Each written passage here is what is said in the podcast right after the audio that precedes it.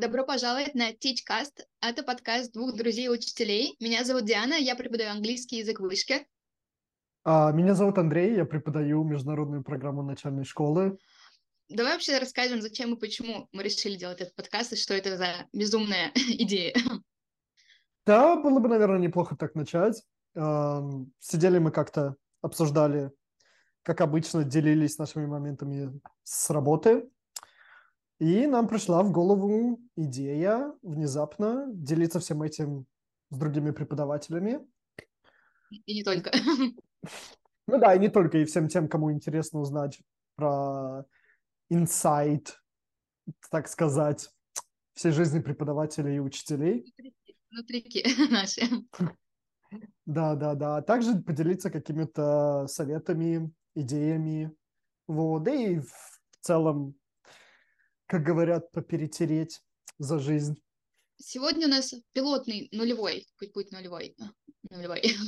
подкаст, выпуск подкаста. Какая тема? Так как завтра уже 1 сентября, и все мы очень радостно идем обратно в школу. Я бы сказала так, что заканчивается summertime sadness era, и начинается эра wake me up when September ends. Да, именно, потому что все, хватит валять дурака, отдыхать, пора вспоминать, что это такое, находиться в классе. Вот, конечно же, все мы очень готовы и рады. Всегда готовы. Вот, поэтому, да, сегодня мы поговорим о возвращении обратно в школу и как подготовиться морально, психологически и физически. Физически тоже надо. Я не знаю, мне очень много рилсов в ТикТоках попадается про то, как, типа, working out for teachers, и вот это cutting paper, что-то еще, носить бумажки, учебники, разговор с родителями.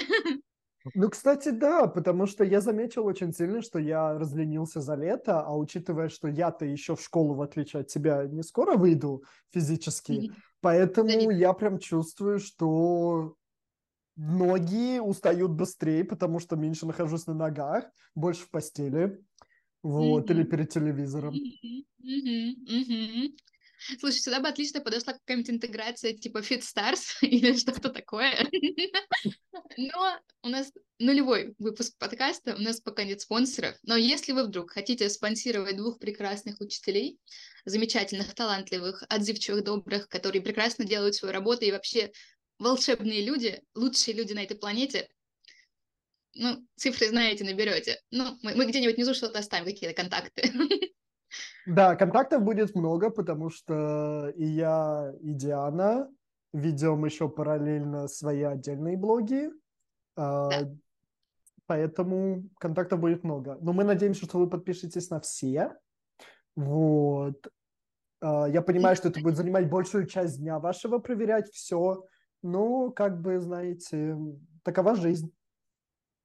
Да, и, кстати, не забудьте, пожалуйста, подписаться, поставить лайк, написать какой-нибудь комментарий, не меньше 4-5 слов, чтобы видео наше продвигалось, чтобы мы могли хоть что-то получить с этого подкаста, не только в плане материальном, денежном, потому что навряд ли будет сразу у нас монетизация, но и просто увидеть какой-то отклик и узнать, что интересно, какого формата, какие видео делать и аудиозаписи, и какие темы нам выбирать. Андрей, у тебя вообще как обстоят дела с началом учебного года? Ты обычно из тех, кто ждет, не дождется, вот скорее бы прийти в школу, там, в универ, на работу, в нашем случае уже, или ты думаешь, лишь бы лето не кончалось никогда? Ой, ну это такое, если вспоминать школьные годы, началку я слабо вообще помню, потому что преподаватели у нас в началке менялись очень часто, и двое из них были прям вот слабо запоминающийся, поэтому я не особо ждал. Для меня это была каторга идти в школу. В старшей школе да тоже как-то не особо, потому что, ну, кому хотелось ходить вообще в школу? Вот поднимите руку те, кто хотел идти в школу, особенно 1 сентября. Вот, потому что с друзьями мы и так виделись в течение лета, а тащиться в школу в универе в какой-то мере мне было интересно, потому что я всегда ждал расписания на новый семестр. И мне было интересно, какие предметы будут, потому что для нас всегда это было очень таким вот сюрпризом. Вот. И наш универ любил прям вот за день до начала учебного года выставлять только расписание. Поэтому у меня небольшой такой excitement был. Вот. Я довольно-таки... Мне было интересно ходить в универ, как бы... Пусть все мы любя называли наш универ шарагой, вот. Но да, многие предметы мне прям нравились. Вот. А что насчет тебя? Насчет школы я не думаю, что у меня было какое-то желание вернуться быстрее в класс, потому что, я помню, давали большой список литературы, как и всем, на лето. И мне, наверное, хотелось, чтобы быстрее закончился список литературы, а не лето. И в целом так, да. В универе тоже я не особо хотела, знаешь, быстрее всех увидеть, хотя... Знаешь, вот что в школе, что в универе, могу сказать, я ждала 1 сентября, просто интересно всех увидеть спустя лето, потому что, да, ты с друзьями видишься, но с остальным классом, с учителями особо нет, тебе просто интересно, как за 3 месяца все изменились ли, тем более, в школе мы, дети, быстро растем и меняемся постоянно, и там... В 7 классе мальчики были все низкие, а в 8 классе пришли все высокие. Это всегда забавный момент был. Я точно помню, что я ждала выхода на работу. Когда я уже в универе... Я училась в универе, я уже работала, и вот мне больше нравилось выходить на работу. Я с 3 курса работала в языковом центре, и мне всегда было интересно, какие у меня группы в этом году, уровни какие, высокие, низкие, дети, малыши, школьники, взрослые, там, подготовка к экзаменам, либо просто какой-то курс языковой, там, разговорный, что-то такое. Мне вот это было больше интересно, и после окончания универа тоже мне было интереснее всегда вот выйти на работу, потому что, летом как будто уже 2 месяца учительский отпуск, это, конечно, привилегия, но ты устаешь, как будто уже это сделала, и куда-то поехала, что-то планы, которые были на лето, вроде осуществлены, все сделано, и думаешь, все, я в целом готова работать. Я помню, мне кажется, в прошлом году у меня так было... Я прям ждала, когда? Вот, я уже знаю свое расписание. Кстати, про расписание. У нас, например, в лицее, где я работаю, нам расписание, мы учителя, по крайней мере, знаем свое расписание уже в июле примерно, да, то есть, оно такое, очень близко к тому, что будет. Но я помню, когда я училась в универе и когда я училась в школе, у нас до октября плавающее расписание было, то есть, мы каждый день смотрели, что у нас будет завтра, и в универе, я помню, были случаи, когда мы учились во вторую смену, и, то есть, у нас в основном пары начинались в 1:10. Когда был сентябрь и плавающее расписание, мы могли утром узнать, что у нас пара не в 1:00 первая, а в 11:30, нулевая пара мы ее называли. То есть, это было очень неприкольно. Поэтому, да, выхода на работу я скорее жду, чем не жду, но когда училась, не было у меня такого восторга, если честно. Кстати, о работе, да, но у меня не было такой привилегии в начале моей карьеры начать 1 сентября. Я вышел 1 октября, я помню, это было точно 1 октября. Я так радовался, потому что я сидел на паре. Пара была по языкознанию, по-моему. И мне поступило... Да. Сразу вьетнамские флешбеки, слезы, страдания и все тому прочее. Любимое языкознание. Вот. И мне поступил звонок со школы, в которую я собеседовался, и мне сказали, что меня взяли на работу. Вот. Прислали потом официальный оффер, все остальное. Поэтому, да, у меня первая школа, в которой я прям работал full-time, не было такого счастья начать там 1 сентября, влиться как-то. Меня просто кинули в класс, можно сказать, и плывите сосиски. Вот. А насчет расписания я согласен, в универе часто были перемены, а в работе зачастую оно было стабильное, вот что самое интересное, потому что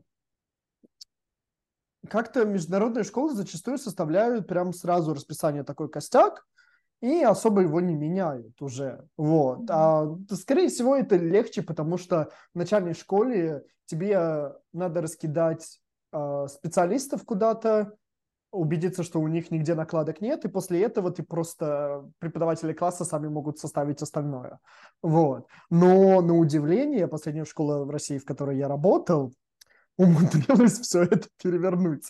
У нас расписание менялось почти до ноября постоянно. Это была жесть. Да, так как школа была небольшая, я еще работал в старшей школе. Преподавал ESL, и IGCE экзамен, ESL-овский, готовил группу одну. Вот. Поэтому у меня накладки были часто, когда ко мне приходят два класса, у меня мои дети началки, и ко мне приходит какой-нибудь седьмой класс, и такие: «Мистер Андрей, а у нас с вами урок». И я сижу: «Нет, ребят». Да, я говорю: «Знаете что? Ну давайте, тащите».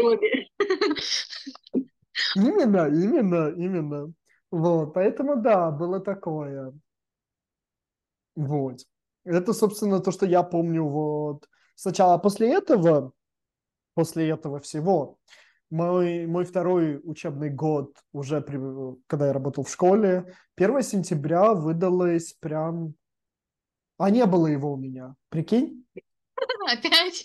Что я сейчас осознал, потому что международная школа, в которой я работал, у них мы начинали работать где-то 15 августа, грубо говоря, да, а дети выходили числа 21-го, 22-го. И 1 сентября мы не отмечали. То есть его не было. У меня первый раз 1 сентября было полноценно, как у преподавателя, на 4-й год работы, 4-й учебный год, который я работал, когда я перешел уже в последнюю школу, в которой я работал еще в России. Вот там школа придерживалась прям вот близко к российскому учебному графику, поэтому 1 сентября у нас было полноценное. У нас еще целый огромный русский кампус был, наш британский кампус был довольно маленький, вот, детей не так много, а в русском кампусе было много, поэтому мы к ним пришли на 1 сентября, и это было довольно классно, вот. Это первый раз было, когда я получил на 1 сентября подарки от родителей, цветы, там все дела, вот. Нет, подарки-то были до этого, но не 1 сентября, конечно. Это было все не то. Слушай, ну это прям какое-то проклятие сентябрьское, 1 сентябрьское. Да. Ну, у тебя теперь честь. Завтра идешь?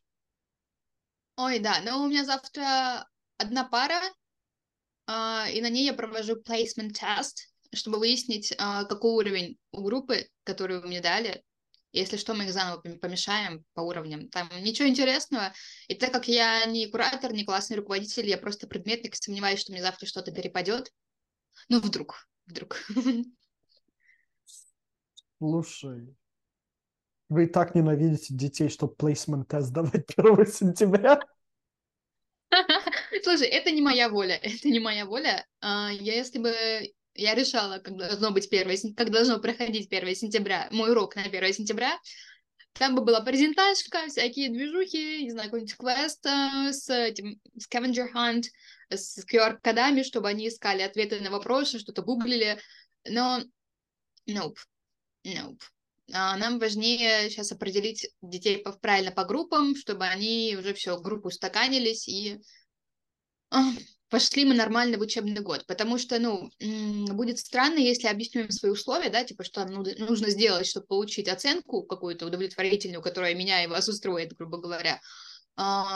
Если начну, вот я расскажу все мои условия, что от них хочу, да, что нужно сделать, какая посещаемость должна быть, там, про опоздание и прочие организационные моменты, а потом через неделю ребенок переходит в другую группу, и я зря потратила время, некоторым эта информация была не нужна, кто-то пришел ко мне новый, он не в курсе того, что я хочу от них по жизни, поэтому вот такое у нас решение кафедры. Ну да, была бы моя воля, я бы рассказала, что я от них хочу, была бы какая-нибудь движуха, и сказала бы им: good luck.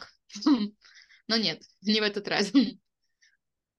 Кстати говоря о том, что ты сейчас, как ты видишь 1 сентября в идеале, как раз-таки можно перейти к тому, как мы сначала морально готовимся к 1 сентября, эмоционально. Вот. Так что да, давай начнем с этого. Что ты обычно делаешь? Слушай, морально надо понять, что лично мне, это вот my personal, я не смогу больше вставать в 2 часа дня, то есть надо вернуть режим. Вот, это ужасно. Люди думают, что учителя ответственные люди, которые в 6 утра уже чем-то заняты. Nope. Вообще не моя история. Я вот на каникулах, когда у меня особо ничего нет, никаких там тренировок, посещений чего-то там, дел, уроков всяких, я вот сплю до 12, до часу, до 2 совершенно спокойно. То есть, чтобы вернуться мне в рабочий режим, потому что обычно у меня занятия начинаются в 9, это надо встать в 7, в 6:30, может быть, да. Нужно потихонечку начинать ложиться спать пораньше, а не в 5 утра. И просыпаться, соответственно, тоже пораньше, чтобы, завтра мне еще повезло, у меня пара в 12:20, но вот когда мне надо будет просыпаться к 9, чтобы это не было трагедией и стрессом для организма. Вот это вот номер 1. Вернуть режим рабочий себе. У тебя какой лайфхак? Какой совет? Честно сказать, мне трудно насчет вот именно режима, потому что я человек жаворонок больше, поэтому неважно в какое время, вот, например, сейчас я в отпуске, и я ложусь, максимум 12, ближе к часу ночи. Вчера было исключение, это такое вот отступление, там, где я нахожусь в стране. День независимости отмечается сегодня, но начало празднования было вчера ровно в полночь, точнее, сегодня в полночь. Очень сложно с этими временными рамками, знаете ли. Вот, поэтому я и преподаю начальную школу, потому что я не очень умный. Вот. Он врет, он обманщик. Вот, и да, и мы ходили с друзьями встречать салют, да, не смотреть салют, а встречать его. Вот, мы немножко так погуляли, посидели потом в одном ресторане, пока он еще был открыт, и потом пытался добраться домой. Поэтому я приехал домой, наверное, в 3 часу и только лег спать. Но в итоге я все равно встал в 9. Поэтому мне очень сложно, когда все мои друзья и коллеги жалуются о возврате к режиму, мне очень сложно к этому отнестись и как-то сказать им, да, understandable. Нет, потому что, один день я пострадаю, да, потому что все же я встаю не как на работу там в 6 утра, а в 7-8. Но через день у меня уже все нормально будет. Везет. Нет, у меня не так. Может, у тебя есть что-то, что тебе придется провести к норму к началу учебного года? К началу учебного года, скорее всего, привычку того, что нужно постоянно ехать на работу. Блин, нельзя круглые сутки сидеть дома. Трэш. Cringe. Именно. А особенно то, что нужно постоянно с кем-то говорить. И не с кем-то, а как повезет. Я не знаю, в этом году какой мне класс дадут, кстати говоря. Но в прошлом году у меня был первый класс. В международной британской программе первый класс – это 5-летки. И вот всю неделю общаться с 5-летками...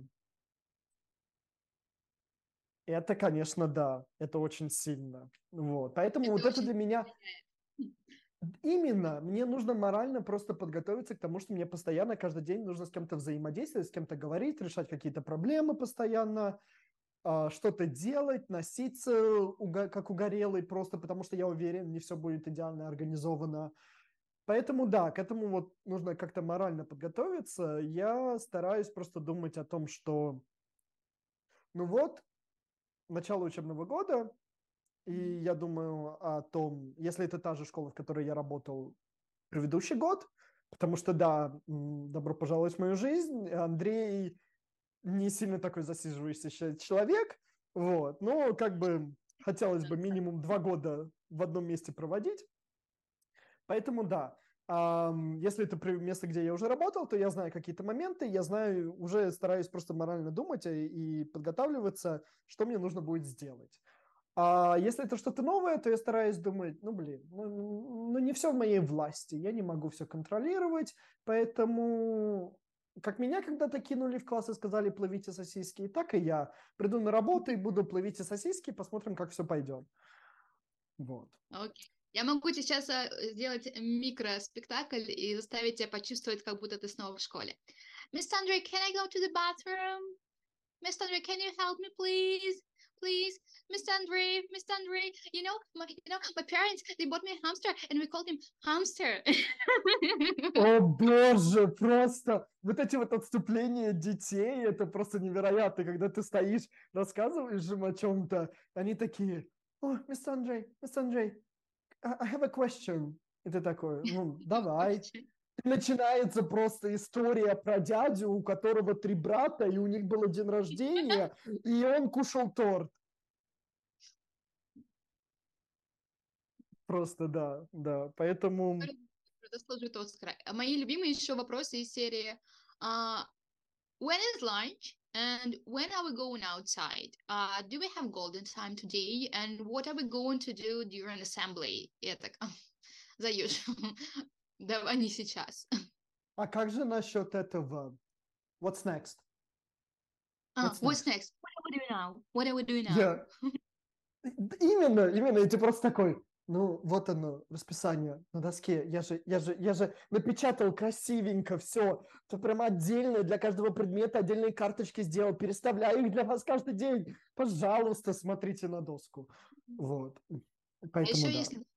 Маленькие, ему это не первый год в школе, не привыкли еще, что они далеко и долго от мамы находятся. When mommy is coming? Вот этот вопрос прям разбивает сердце. С одной стороны, ты, и привыкнуть к тому, что надо отделяться от мамы, а с другой стороны, так жалко ребеночку, он скучает по мамочке. Ну, это мое, это я так. Кстати, вот говоря о началке, что обычно происходит вот в старшей школе? Первые дни, потому что в началке-то понятно, дети тебя будут походить тыкать в плечо постоянно, но это будет не только в начале учебного года, это будет на протяжении всей жизни у них в начальной школе. Вот. А в старшей школе как вообще проходит? Я-то не особо-то в курсе. Расскажу вам про старшую школу. В старшей школе намного меньше физического контакта, я бы так сказала. Он отсутствует прям вообще. То есть я могу сказать, что ко мне мой 11 класс в том году подходил обниматься на последнем звонке только и на выпускном. То есть, это и понятно, то есть так и должно быть. Это в пределах нормы. На 1 сентября обычно, то, что я рассказывала. Выдаешь свод правил, законов поведения, того, что ты не хочешь на уроке своем. Можно поспрашивать, какие у них планы на год. У меня уже в этом году 10-11 класс. Обычно 10 классу я говорю, что 10 класс самый кайфовый, и это говорю из своего, наверное, опыта, потому что в 10 классе очень много всякой движухи происходит. Это тот самый год, когда вы не переживаете об экзаменах, что там какое-то ваше будущее решается в ближайшие 9 месяцев. И я им говорю, кайфуйте этот год. Делайте все, что вам нравится, какие-то движухи, принимайте в них участие, что-то вы планировали сделать, общайтесь между собой, с 11 классом, с помладше классами, в параллели с разными направлениями. 10 класс самый движовый, кайфовый, потому что в 9 классе они сдавали первый раз ОГЭ, это был для них большой стресс. 10 класс – это тот год, когда они могут отдохнуть от этого нервяка. А в 11 классе у них уже будет другой нервяк, это ЕГЭ, и очень многие у нас дети участвуют в олимпиадах, всерос, там высшая проба и другие олимпиады там от вузов разных, и там они уже начинают пахать. Поэтому 10 класс – это то самое время, когда нужно именно покайфовать и получить удовольствие от этого времени школьного. Это, мне кажется, как раз тот год, про который обычно взрослые говорят, вырастешь, будешь скучать по этому времени. Вот это вот в 10 классе можно делать все эти вещи, по которым ты будешь скучать. А 11 классу я обычно стараюсь сказать что-то ободряющее, в стиле «вы не тупые», «вы не станете все дворниками и бомжами, только если это не ваша цель, то тогда удачи, я вас верю, у вас все получится». То есть я не говорю, я помню по своему опыту и очень часто распространенное мнение, даже не мнение, то есть я от многих слышала, что им в 11 классе с 1 сентября говорили, что они тупые, они ничего не сдадут, ничего не получится, у них станут бомжами, дворниками, хотя дворник тоже профессия, и давайте так, все профессии нужны, все профессии важны. То есть они станут никем, и вообще надо учиться пахать, то есть сразу наседать зачем-то на детей с сентября прямо. Я в целом за гуманный подход к образованию и общению с людьми, детьми, особенно подростками, в такой тяжелый год. Поэтому я им говорю, что у них все получится. Я обычно спрашиваю, какие у них планы. И, естественно, я спрашиваю про то, кто сдаёт английский, потому что я начинаю их готовить сразу с сентября, и мне нужно знать, на кого мне обратить внимание. То есть, если ребенок был слаб в языке и вдруг решил сдавать английский, значит, надо давать ему побольше заданий на язык. Если ребенок хорош в языке, мне надо его тренировать на формат. Это вообще другая история.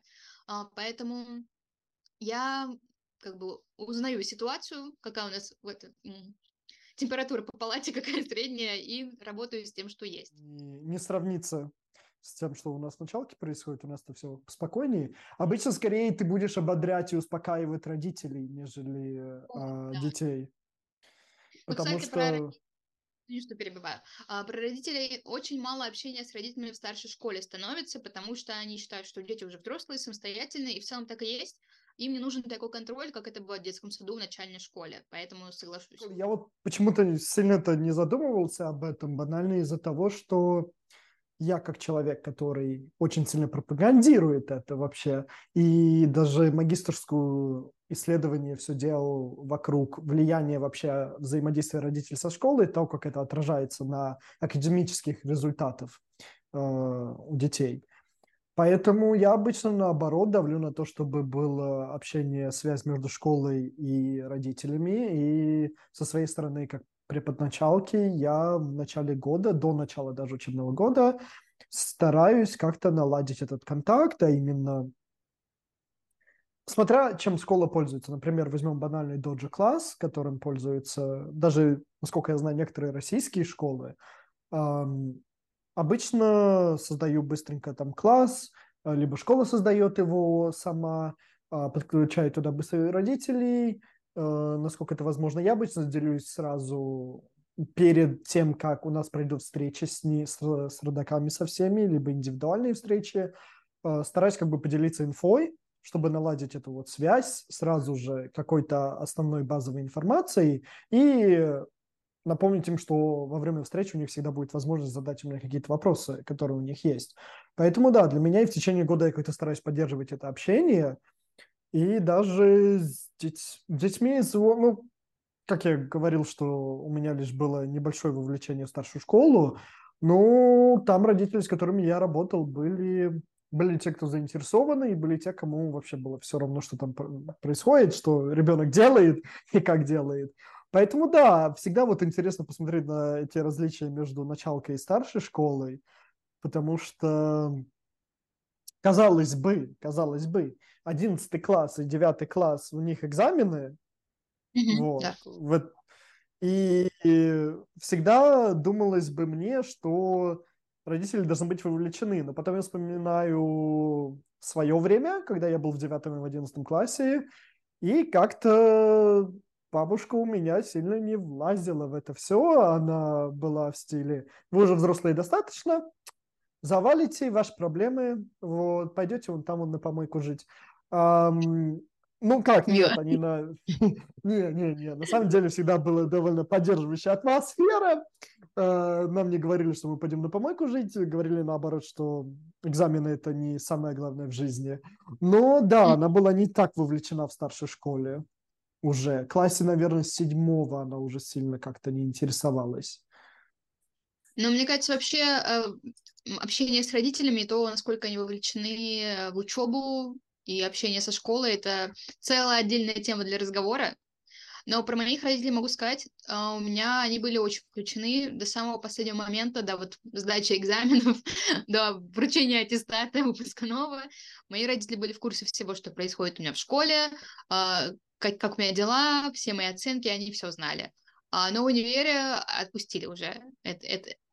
В универе они уже отпустили, можно сказать, меня и меньше интересовались, то есть меня отчислили в целом норм. Кстати говоря, Диан, вспоминая о том, что мы-то с тобой еще не такие старые преподаватели, седина-то у меня, если честно, появляется в некоторых местах уже, но учитывая, что мы довольно молодые еще, и вспоминая,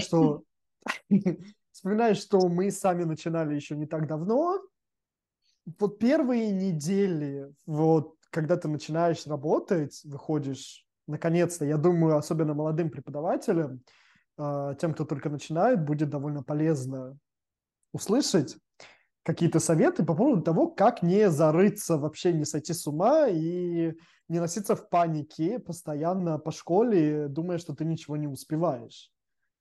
Слушай, мне кажется, вот в первой неделе как раз себя не надо слишком сильно загружать работой, и не только себя не надо загружать, но и на детей сильно наседать, потому что первые недели они мало что помнят, мало что хотят делать, может быть, даже.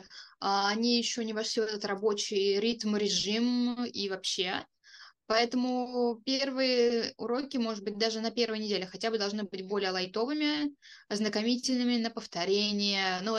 То есть на первом уроке выдаешь свои правила, требования, на втором уроке вспоминаете что-то, вообще узнаешь, у кого что было. Если это новая группа, новый класс, потому что вот у меня в этом году 10 класс, скорее всего, там будут там будет очень много детей, которые к нам только пришли, перешли в наш лицей. И надо будет посмотреть, что они умеют, что они знают, и понять, как с этим работать. В общем, не надо сразу давать новый материал. Открываем Unit 1, Module 1, читаем текст, переводим, аудирование, тут давайте еще грамматику, а вот на следующий урок проводишь словарный диктант, а еще тест надо обязательно какой-то, и сразу им сочинение какое-то дать. Нет, так делать нельзя, так делать не надо, это и себе мы делаем плохо, и тяжело нам становится жить, и детям, потому что надо не забывать, наверное, что кроме английского у них есть еще и другие предметы, где учителя по профильным предметам, например, если это класс какой-то математический, математики на раз-два им дадут миллион задачек решать в первую неделю, а нам нужно делать более плавное, спокойное и такое, вводящее в рабочий режим, вводящее в рабочий режим. Да, полностью согласен, потому что первая неделя, она стрессовая не только для нас, как преподавателей, но еще и для детей.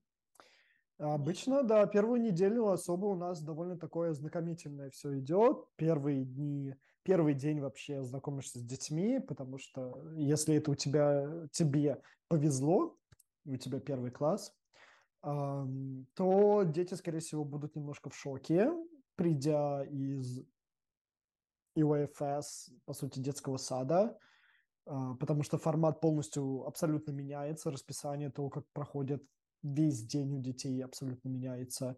И первый день ты такой весь знакомишься с ними, вместе составляете правила класса и все остальное, придумаешь там разные развлекаловки и прочее. Стараешься себя не грузить сильно, потому что нужно самому привыкнуть, нужно уделить очень много времени, на самом деле, на то, чтобы посмотреть на детей. Вот как и ты сказала, что если к тебе приходит очень много новых детей, то тебе нужно оценить уровень и все прочее, и как вообще с ними работать и так далее.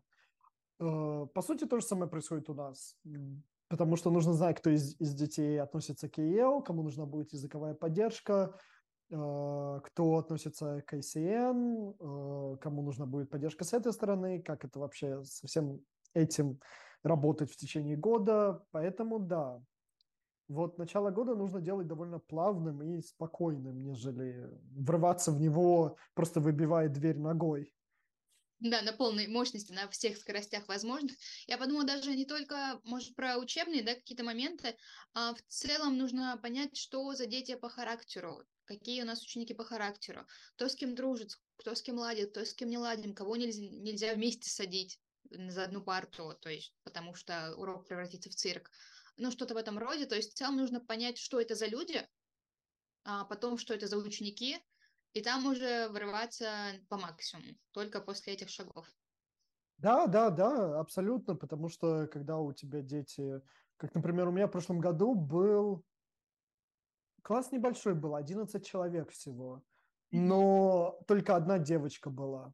Вот, и это было довольно очень весело. Еще одна девочка присоединилась к концу учебного года. В общем, я был немножко в шоке. Класс просто из одних парней. Но девчонка ничего освоилась, я сначала переживал, поэтому, старался как-то наблюдать, ходить туда-сюда. Мама там ее просто в панике носилась, каждый день прибегала в школу, всех наших админов бедных перевернула. Старались как-то наблюдать, смотреть, как идут дела, кто с кем общается, туда-сюда. И, понятное дело, группинг какой-то в классе уже продумывать. Потому что я знаю, некоторые преподаватели почему-то очень сходу начинают группировать детей, какие-то группы делать до начала учебного года, когда им выдают списки детей. Понятное дело, они видят результаты с прошлогодних там экзаменов и прочего, но ты никогда не знаешь, что придет к тебе и кто придет к тебе в начале учебного года, и как они поменяются вообще за лето, особенно учитывая началку, как они растут быстро летом, за время 3 месяца буквально, а то и 2,5 их нет, и все, приходят совершенно новые люди к тебе в класс. Поэтому да. Нет, конечно, я согласна. Возможно, информация от предыдущего преподавателя полезна, да, там, какие могут быть трудности, на что ребенок реагирует критически, там, что-то такое, но с оценками и какими-то такими результатами это не всегда, не всегда это надо принимать за чистую монету, в том плане, может быть, не случился коннект у ребенка с преподавателем, может быть, в том году ребенок балду гонял, а в этом году он собрался и вообще настроен на учебу. Разные могут быть вещи, и поэтому заранее, да, заочно делать выводы о детях как об учениках, я считаю, не нужно. То есть, да, какая-то полезная информация может быть. Можно взять эту информацию и потом отслеживать, насколько это совпадает с настоящим временем. То есть, мой там раньше ребенок не делал никогда домашнее задание, а тут он оп, и что-то делает, и что-то делает. Вдруг у него репетитор появился, который помогает ему с домашним заданием, и в целом ребенок больше понимает предмет и знает, что делать. То есть, надо всегда отсматривать, насколько это правдоподобно для реальности, и меняется ли это в динамике как-то. Ну, именно, абсолютно согласен, потому что обычно в плане на уровень, да, я обычно поглядывал, но сильно не уделял этому вниманию, потому что все равно где-то вторую неделю учебы я делал бейслайн какой-нибудь, типа плейсмента, смотрел, где они в каждом предмете сейчас. Ну, не в каждом прям абсолютно, а в основных там английский, математика и иногда еще science. А handover notes с предыдущего преподавателя я обычно читал, потому что было интересно, если не по каждому ребенку обычно пишутся, но по каким-то конкретным детям могут быть написаны, чтобы дать какую-то картину о том, как ребенок вообще в классе себя чувствует, взаимодействует с другими и так далее. Поэтому, да, я сам писал такую про одного ребенка в прошлом классе, потому что парень абсолютно умный, просто замечательный, но, господи, он уходит в свой мир просто каждые 2 минуты, ты теряешь его, отвлечешься от него на секунду, он уже где-то в углу сидит с книжкой, читает ее, и как бы все мило, конечно, да, но у нас как бы урок идет, чувак, давай как-то немножко сконцентрируемся. Именно. Поэтому да. И, кстати говоря, о работе и прочем-то.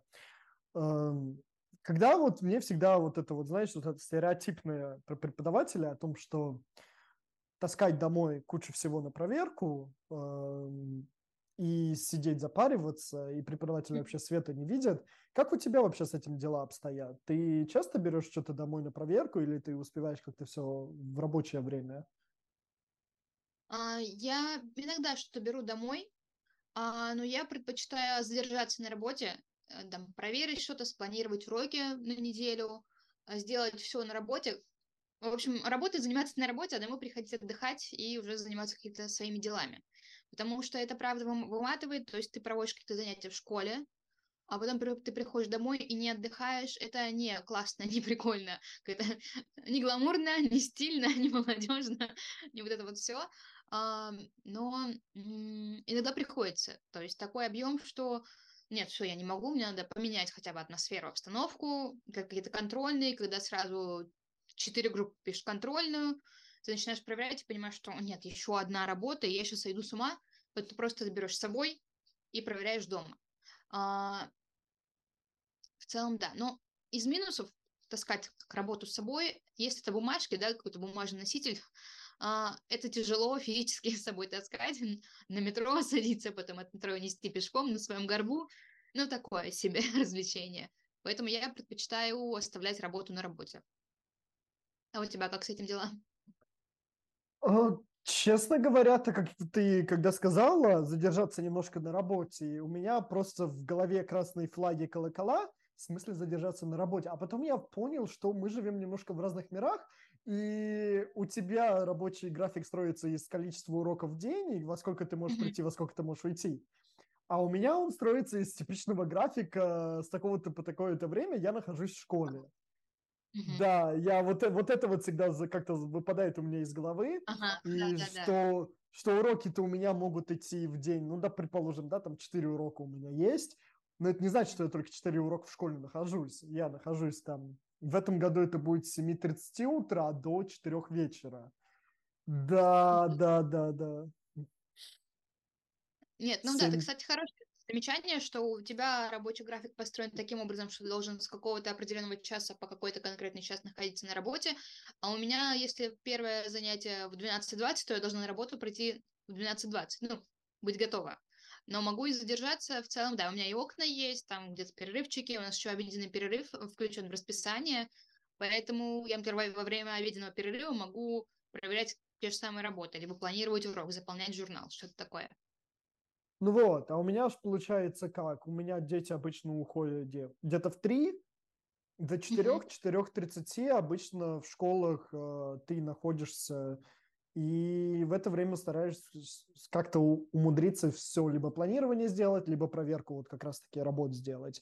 Но то, чем я занимаюсь в последнее время, это ходить просто по классу, надоедать всем своим детям уже с ручкой для проверки и на ходу проверять все. Либо давать такой verbal feedback, когда, чтобы я потом просто в углу тетрадки написал VF, чтобы, если начальству захочется заглянуть в мои тетрадки, в тетрадки моих детей, то они видели, что как бы фидбэк был, и поэтому и там особо-то ничего помечать я не стал больше, потому что мы это устно все обсудили. Поэтому, да, я как-то стараюсь сейчас это больше делать, потому что я замечал, что даже при нашем графике, вот таком вот, работы там с 8 до 4:30, предположим, у меня были коллеги, которые брали домой на проверки тетради, а учитывая, что... Тетрадки — это необычные вот эти, знаешь, 12-листовые. Я думаю, ты помнишь прекрасно со времен, когда ты сама... Это вот огромные вот эти А4 тетрадки с кучей листов. Да. И вот ты берешь, если у тебя класс, допустим, на 20 человек, вот это вот все брать с собой, это, конечно, с ума сойти можно. Поэтому да. Но... В отличие от старшей школы, школы в международных школах, мне помогает то, что в началке зачастую у тебя есть ассистент. Поэтому, как бы, если я делю класс на группы, мы работаем, то тогда она уже проверяет тетрадки своей группы, а я уже всех остальных. Вот, поэтому да. Но да, стараюсь, конечно, работу на работе. Не дай бог я возьму что-то домой, и это просто меня будет съедать до конца жизни.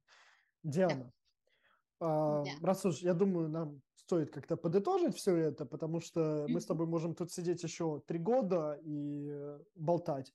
Но я думаю, нам нужно что-то оставить на потом. Давай вспомним все, что мы тут обсудили. Это списочком так. В первую очередь... Да, первый самый главный совет, извини, что перебиваю. Постараться вернуться в режим. Потом не стараться сразу нагрузить, успеть все и сразу. И не грузить ни себя, ни детей. Думаю, да. Что еще можно добавить? Ну, точно выставить рамки с работой, чтобы знать точно, что, выходя из школы, школьные дела остаются в школе. Да. Потому что должна быть личная жизнь. Конечно. Да. И, наверное, не паниковать, да? No panic, no stress. Легко сказать, трудно сделать, но да, это как бы такое. Нужно учиться, стараться не паниковать, потому что как бы ничего страшного не произойдет. Господи, что может случиться? Всего лишь наша жизнь, наше здоровье важнее, особенно ментальное состояние. Вот. Но так вот напоследок скажи мне какой-нибудь случай забавный с начала учебного года, который у тебя был. Ой, слушай, ну была ситуация, я работала еще тогда ассистентом в международной частной школе, и ребенок пришел на 1 сентября, посмотрел на учителя посмотрел на меня и решил, что букет цветами надо отдать мне все-таки, а не учительнице. Это было забавно. Да, это было очень мило. Мне понравилось. Ну как бы, где ты и где учитель тот? Это как бы, знаешь... Да. У пацана хороший вкус. Ну да, это да. А у тебя было что-то подобное? Из таких вот случаев особо как-то ничего, кроме одного момента, когда...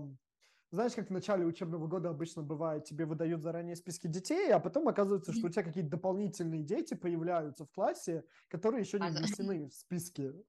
Да. И был момент, когда пришла девочка в класс, и я просто такой: а ты кто? Попытался поговорить с ней, понимая, что на английском она особо не говорит, думаю, замечательно, ладно. Проводит она спокойно весь день в классе, все дела, а потом выясняется, что она вообще, по сути, из детского сада. То есть она должна была быть последний год в детском саду, а в итоге девочка тупо забрела в наш класс, и как бы никто не хватился ее даже. Преподаватель с детского сада даже как-то глазом не моргнула. Мы с ней потом в конце дня пересеклись, и я говорю: слушай, это случайно не твой ребенок? Она говорит: ой, да. А мы ее чуть найти не могли. Ой, да. Ну, как я обычно говорю, одним больше, одним меньше, как бы who cares. Конечно, конечно. Окей. Да. Спасибо всем, да, что сегодня слушали, смотрели. Кто слушал, кто смотрел. Вот. Как мы уже сказали, подписываемся, ставим лайки. Ставим лайки, колокольчики. Да, можете поделиться. Да, можете поделиться какими-то своими забавными случаями с начала учебного года в комментариях. И будем ждать вас в будущем, вот, чтобы посидеть уютненько, поболтать. Да. Обязательно пишите, вы ждете вообще начала учебного года, нет, как у вас это было в школе, во время учебы в универе, в каком-то вузе. Работа ваша сейчас вообще связана с тем, с ожиданием начала учебного года или нет? Может, вы уже родитель и тоже ждете, или ждете с нетерпением, или ждете со страхом начала учебного года? Пишите все в комментарии, мы обязательно почитаем, кому-то, может быть, даже ответим, если нам захочется вам ответить, мы подумаем. Ничего, ну да, ну мы это... Нам надо это аккуратно смотреть. У нас full-time job, извините, пожалуйста. В конце немножко токсика. Учительского токсика. Да. Ну, нам можно. Мы морально просто готовимся к тому, что нас ждет завтра. Ну, кого? Тебя ждет завтра. Меня ждет. Да, а я завтра буду кидать тебе фотки о том, как я сходил в зал, пошел попил кофе в Старбаксе где-нибудь. Starbucks. Да. Поэтому да. В общем, да, всем спасибо. До новых встреч. Люблю, целую. Всем пока. Пока-пока.